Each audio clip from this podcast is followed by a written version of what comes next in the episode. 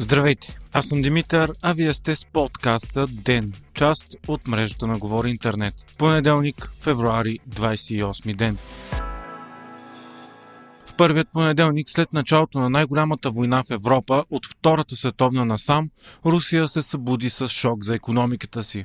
Само за няколко дни западният свят реагира много по-обединено и остро, отколкото повечето хора очакваха. След като бяха наложени санкции на индивидуални личности и бизнеси, Европейския съюз, САЩ, Канада и други решиха да изключат голяма част от руските банки от международната система за междубанкова комуникация СУИФТ, както и ограничиха възможностите на Централната руска банка да разполага с голяма част от резервите си от над 600 милиарда долара в чужда валута и злато. Хиляди бизнеси по света пък въведоха и индивидуални санкции, а някои онлайн гиганти ограничиха частично достъпа до платформите си от Русия. Въздушните граници на почти цяла Европа, а вече и на Канада, са затворени за руския граждански и търговски аерофлот. Само за един ден руските банки удвоиха лихвите си и те нараснаха от 9,5 до 20%. Рублата претърпя най-големия срив в историята си. Само днес тя поевтиня с 40% спрямо долара и продължава да пада.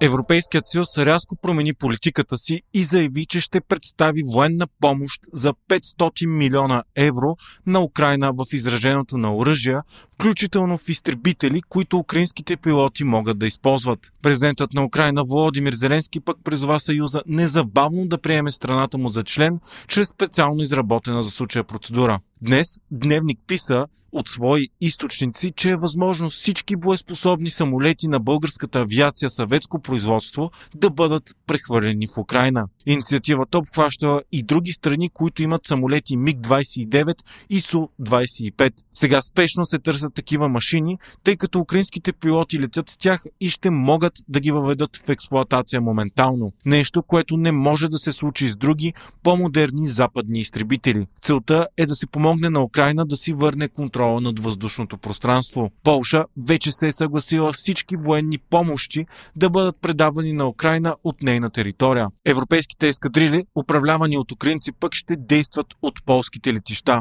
Страната е член на НАТО и затова Русия едва ли ще ги атакува, тъй като това означава война с Алианса. В момента обаче това все още се обсъжда и не е взето категорично решение. Ако Европейския съюз все пак се реши на такава стъпка, самолети ще дадат и Словакия и Полша, като за тях ще бъде платено от Съюза. Ако България предаде на практика цялата си бойна авиация, въздушното ни пространство ще бъде пазено изцяло от съюзниците на НАТО.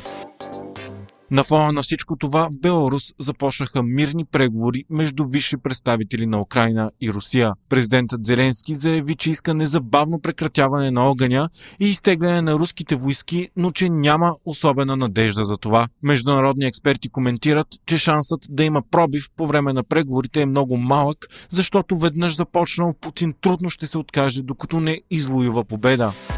Междувременно бойните действия в Украйна не стихват.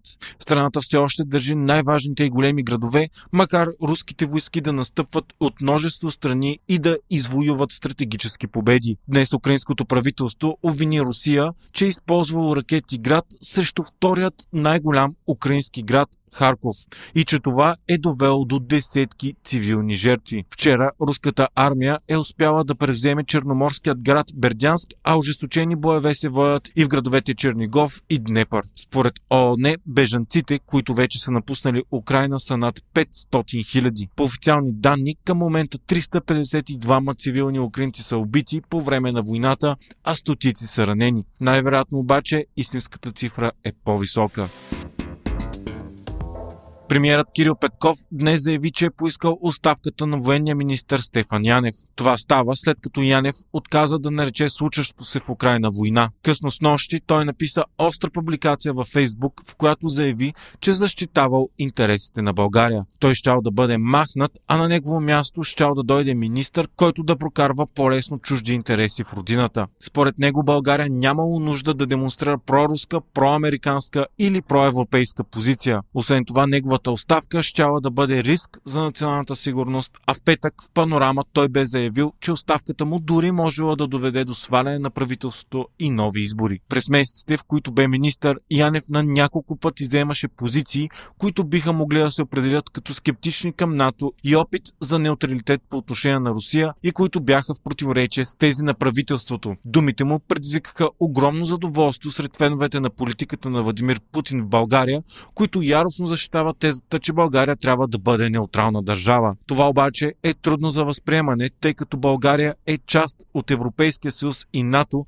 и по същество тя е проевропейска и проамериканска страна, тъй като това са основните и политически, икономически и военни партньори. В случай на реална война на НАТО срещу Русия, България няма как да запази неутралитет. Освен това, военният министър на България участва при вземане на важни решения на събранията на съюзниците на НАТО. Днес на брифинг премиерът Кирил Петков бе видимо ядосан на думите на собствения си министър, при това избран от квотата на неговата партия. Петков заяви, че никой министър няма право да води собствена външна политика, особено по Фейсбук, както и да казва, че неговото оставане е функция на стабилността на правителството. Петков допълни, че негов министър не може да използва думата операция вместо война. Затова и е взето решение да бъде поискана оставката на Янев, а тя е съгласувана с всички партньори от коалицията. По-късно правителството обяви, че новият военен министър ще е професор Тодор Тагарев. Вие слушахте подкаста Ден, част от мрежата на Говори Интернет. Епизода готвих аз, Димитър Панайотов, а аудиомонтажът направи Антон Велев.